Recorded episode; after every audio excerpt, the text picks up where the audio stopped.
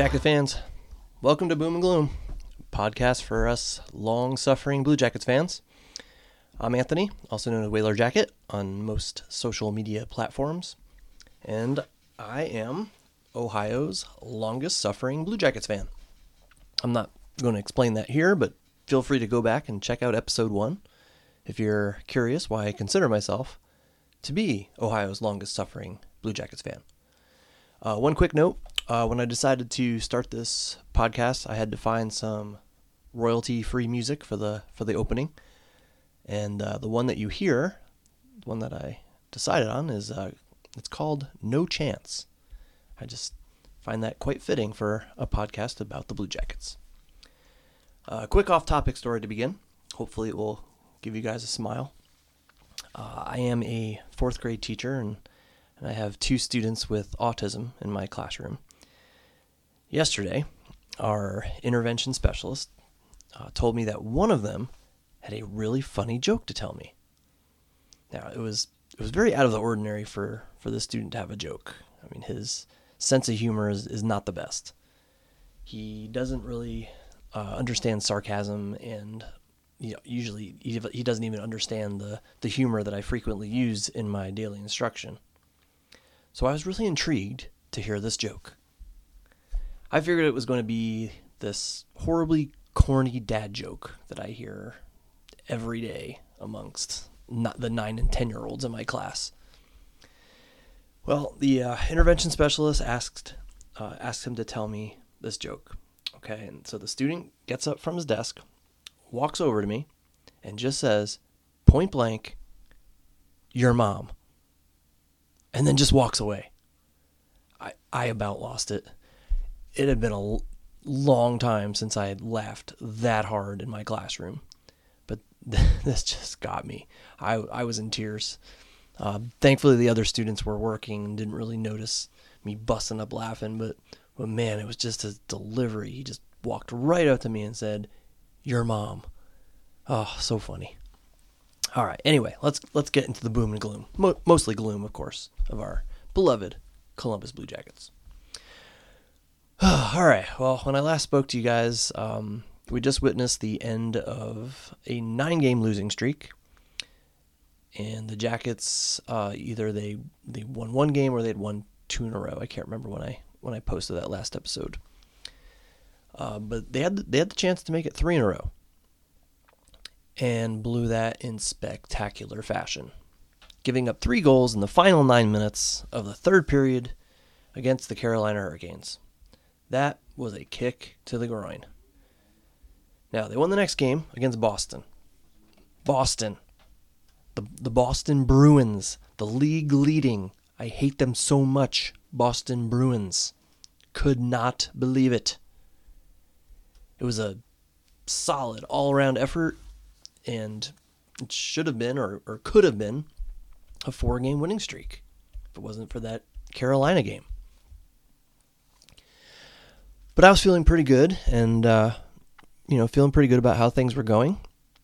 And then they went out and had an absolute dud of a game against the Canadiens that regrounded me back to reality. Now we won against Ottawa. Um, that was that was last night. I'm, I'm recording this on a Saturday, so they won against Ottawa last night, and I thought we played a solid game. Came back from two goals down, so I, I thought the team for the most part played well. when the when the season started, I knew this would be a season of ups and downs. But I don't know. I I just was not prepared for that 9-game losing streak falling apart and then and then and then falling apart again basically after beating the best team in the league. Not quote unquote best team in the league. I, I hate the Bruins by the way. Did I did I say that already? I hate them. I learned that from the uh, the old Adams Division days. They were rivals of the Whalers. Anyway, I was I was certainly not not prepared. I don't think any of us was was prepared for this horrendous season. Uh, that especially that that Patrik Laine is having right now. Now you can throw an underperforming Johnny Gaudreau in there too. but I want to focus on Laine right now. That is actually what I want my, my first segment to be about here today. I want the I want the Blue Jackets to trade Patrik Laine. So this may ruffle some feathers, I know. But I also know there are plenty of Jacket fans out there who actually agree with me on this. Laine needs to be traded. Now, when we first acquired Laine, I was excited. I mean, come on. It, it was it was Patrik Laine. The Jackets were getting Patrik Laine. Well, that was the uneducated me talking.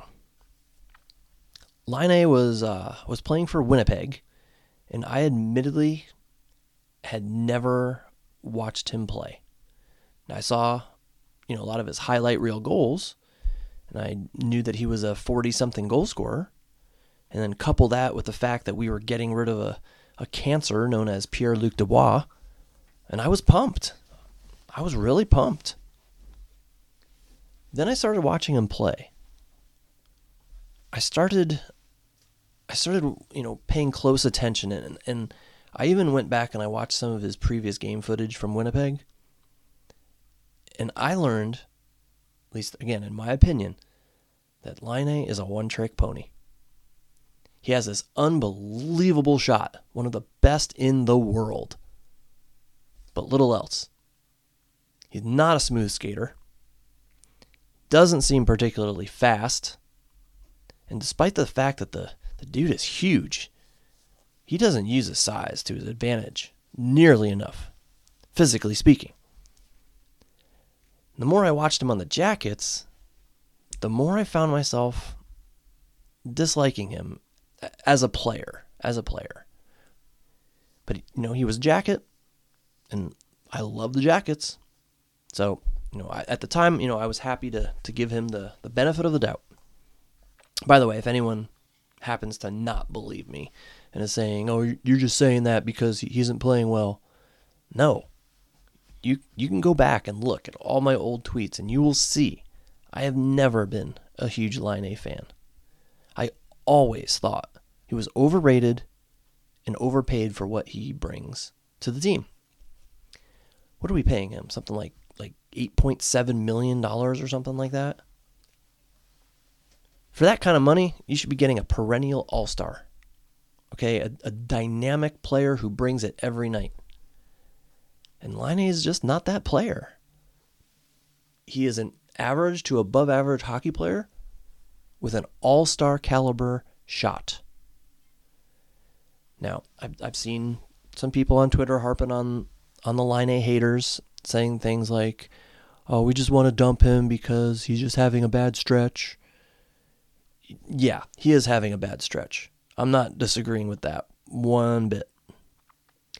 But that's that's not why I want to, to dump him. The the dude he, he's often injured. He doesn't use his size to his advantage.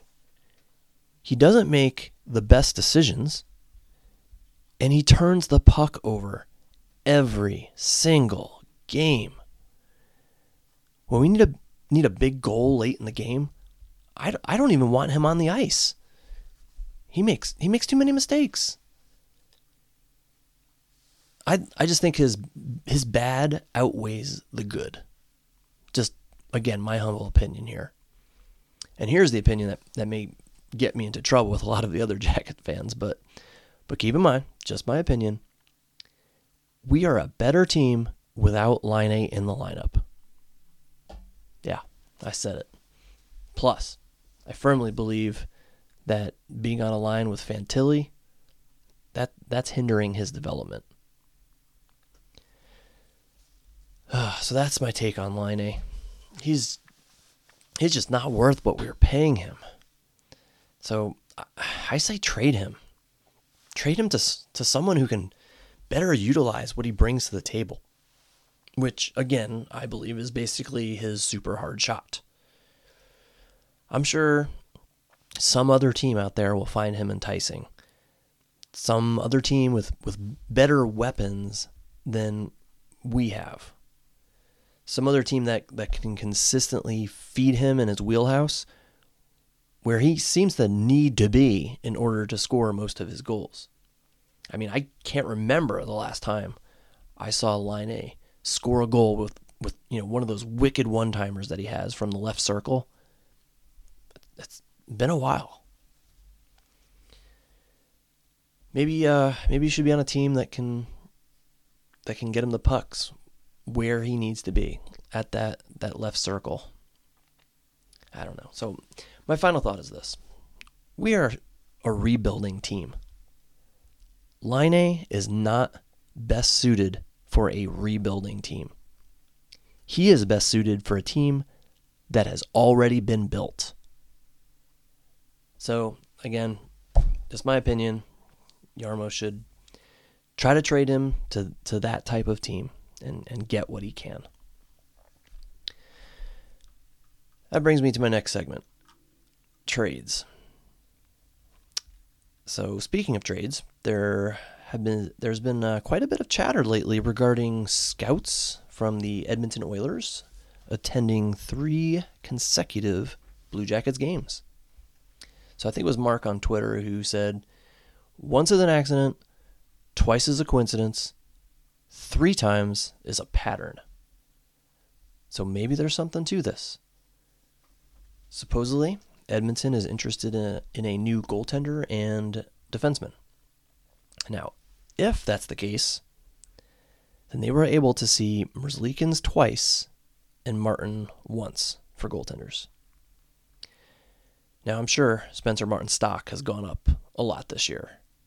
So maybe they have interest in him. Taking on uh, Merzlikins' insane contracts, uh, insane contract, uh, makes me doubt interest in him, but maybe I'm wrong. Maybe they see something in him and, and think that he makes them more solid at that position. I don't know. I don't know, but, but personally, I I think they're more interested in a defenseman. So let me go through the six defensemen who played for the Jackets during that three game stretch. Number one, Werenski. I don't see him going anywhere. I think he's our leading scorer right now. Uh, got a really high contract, so I, I just I don't see the Jackets parting with him. Number two, Jiricek. No way. Nothing else to nothing else to really say about that one. That's not going to happen. Number three, Provorov. Now I didn't know much about Provorov uh, prior to the season but he's more offensive minded than I thought. So, while I think Edmonton would prefer a more defensive minded defenseman, I can see them looking at more of a puck mover to transition out of the defensive zone and, and get the puck to the likes of McDavid and Draisaitl. So it's possible. Not likely, but possible. Number four, Gudbranson. I'm not sure uh, with his contract, um, but he he does seem to possess what the Oilers may desire. But I don't see the Jackets looking to part with him unless the return is amazing. I mean, he brings a huge physical presence to the Blue Jackets lineup. He's an assistant captain. Um, I I just don't see that either. Number five, Jake Bean. Maybe Number six, Adam Boqvist. Maybe. Both Bean and Boqvist. Is it Boqvist or Boqvist? I, I can never say it right. Anyway, both Bean and Boqvist are, are young. Uh, still their best years ahead of them, I think. And the Oilers may see some potential in that. But then I think to myself, the Oilers really aren't looking to rebuild. I would think they would want a solid defenseman that would immediately upgrade their defensive core. But if I had to rank the top D that are most likely to be traded to the Edmonton Oilers, I'd have to say one, Bean, two, Boqvist, three, Provorov. Maybe throw in uh, Peeke in there too if it's part of a package, but he hasn't been playing, so I, I don't see how he could have been scouted. So I'm not sure about the likelihood about that one. And who are who or what would the Jackets want in return as part of that trade? Do we take a goaltender to replace the one we lost? Or do we just bank on Tarasov overcoming his seemingly daily injuries? Not sure about that one. Would they just want draft picks? Last I saw, Edmonton was uh, up to the cap, so the Jackets would most likely need to take back some salary in return. So I'm not sure that that's a fit either. Forwards? Well, I think Connor and Leo are off the table, at least for what the Jackets may offer. But what about Ryan Nugent Hopkins? While he is a great player and would be an asset, my issue with him is that he's a center. Now, a lot of people out there tend to think we need another center. I am not in that boat. I am in the boat that says play KJ at center, play Voronkov at center. You have Fantilli, you have Kuraly, you have Jenner, you have Sillinger. So I'm not a, as keen on acquiring another center as some others out there are. I'd rather see this team play the centers they have and let them grow rather than going out and getting another one. Kent Johnson. Just kind of a little side note here, but Kent Johnson tears it up at center in the AHL. Drafted him to be a center. What do we do? What does, what does Vincent do? He puts him back at wing. My point is, at this juncture, let's not jump the gun and trade for a center unless the deal is too good to pass up. We're not winning a Stanley Cup this year. So might as well try to develop what we have. But maybe the Jackets are not thinking the same way, and maybe they'll make a play for RNH. And here's one other scenario. Kind of going back to what I said earlier. What if the Oilers are after Laine? Are they intrigued at the possibility of him playing with world class caliber players like McDavid and Draisaitl? I think Laine could flourish with, with better players around him. The Oilers may also recognize that. But would the Oilers be able to trade for Laine with his limited no trade clause? Now, who and you know who knows what what Laine even would think about this situation? Now there's talk about uh, Vegas scouting three recent games as well. What could that be about? Who are who could they be after? All I know is that I just talked a whole bunch about this and haven't given any real answers or predictions to you. And that's the thing. It's all up in the air right now. It's too hard, at least for me, to predict where this is going. My only prediction is whatever happens, it is going to be much more underwhelming than we think. That's my bold prediction for you. All right, moving on. Final segment here. I am, how can I say this? I am tired of fans that seemingly know more than the Blue Jackets front office. My brother and I have this joke. Uh, when something doesn't pan out in life, uh, for example, Disney's movies are, are, no longer making the money they used to. A lot of people say that you know they're at least the movie side of, of Disney is falling apart. Well, my brother and I say, well, they didn't run it by us first.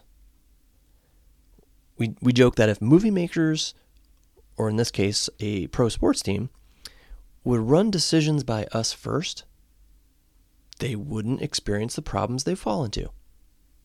We joke about it, but I see it in the Blue Jackets world all the time. And I'm not saying just me, but Blue Jackets fans in general. It just often feels like we know more than the Blue Jackets front office. It's very frustrating and confusing. Some examples, all right?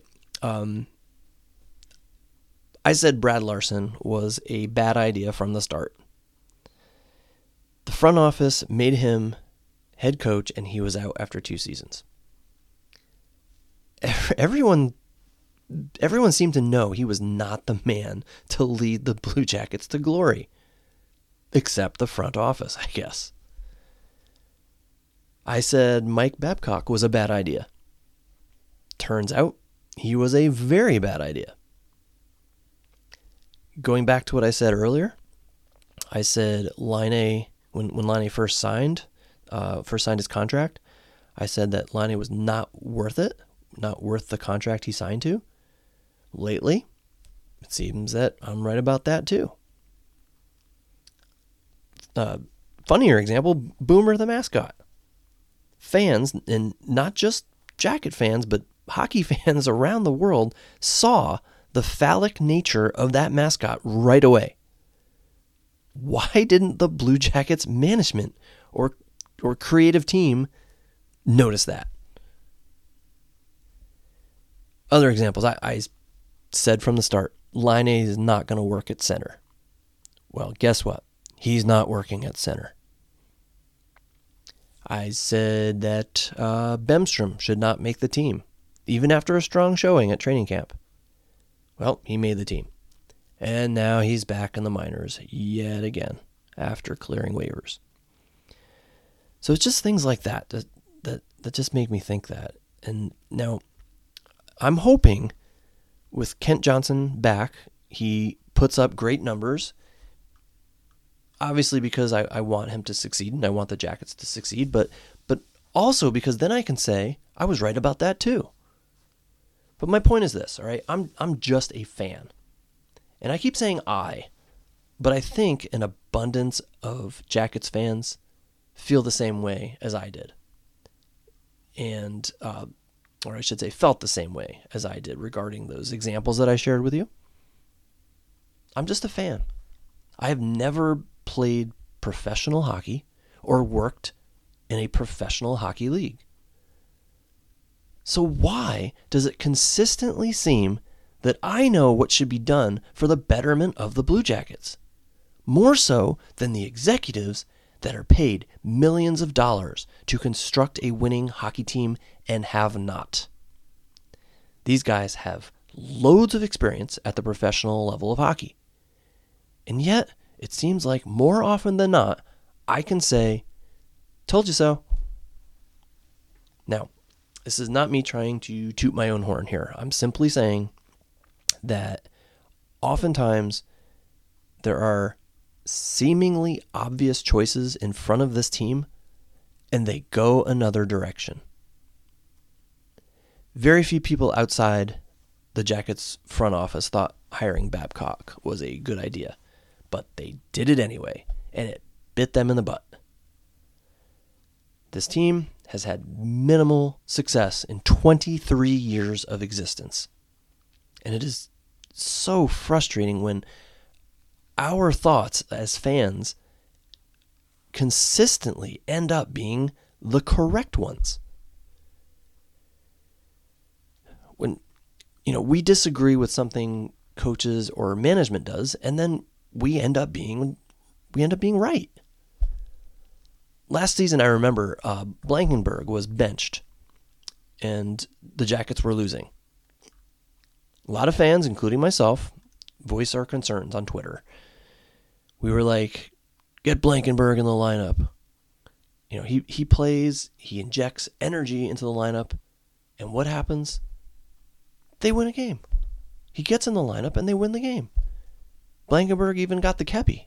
So the you know the, the team recognized it too. So why does it seem like we we we see what needs to be done for the team to improve, but the millionaire executives and and and even the coaching staff, they seem blind to it sometimes. It is very frustrating. And again, I'm not trying to brag here. I'm I'm simply saying that after 23 years, the Jackets should have experienced more more success than they already have at this point. I'm just tired of seeing what appears to be the wrong people leading the way. And I'm tired of thinking, man, I wish they would have listened to me. I'm just an elementary school teacher. I should not be thinking this. I don't have uh, the hockey pedigree that most of these people have. But yet, for 23 years, the Jackets have made decisions that have led them virtually nowhere. So I'd like to re- reiterate what I what I said in the last episode of this podcast. Fire Jarmo. Okay, his time is up. He failed. He did not deliver. It's time to give another person at GM, maybe even as president, the opportunity. So, you know what's going to happen? Here's what's going to happen Jarmo will be fired. Maybe not this year, but in the next year or two. And you know what I'll say? Told you so. so that's it, guys. Uh, I'm to sign off uh, on that one now. Um, I hope you enjoyed my rants. Uh, I have I have a great episode planned for next week, and I, I hope you'll come back and give it a listen. In the meantime, hit me up with any questions you have or even suggestions. Still still learning this whole podcast thing. My Twitter handle is Whaler Jacket, and uh, it's the same on Instagram. WhalerJacket at gmail.com is my email. If you guys want to hit me up, feel free. And I hope you'll uh, join me again soon. Bye for now.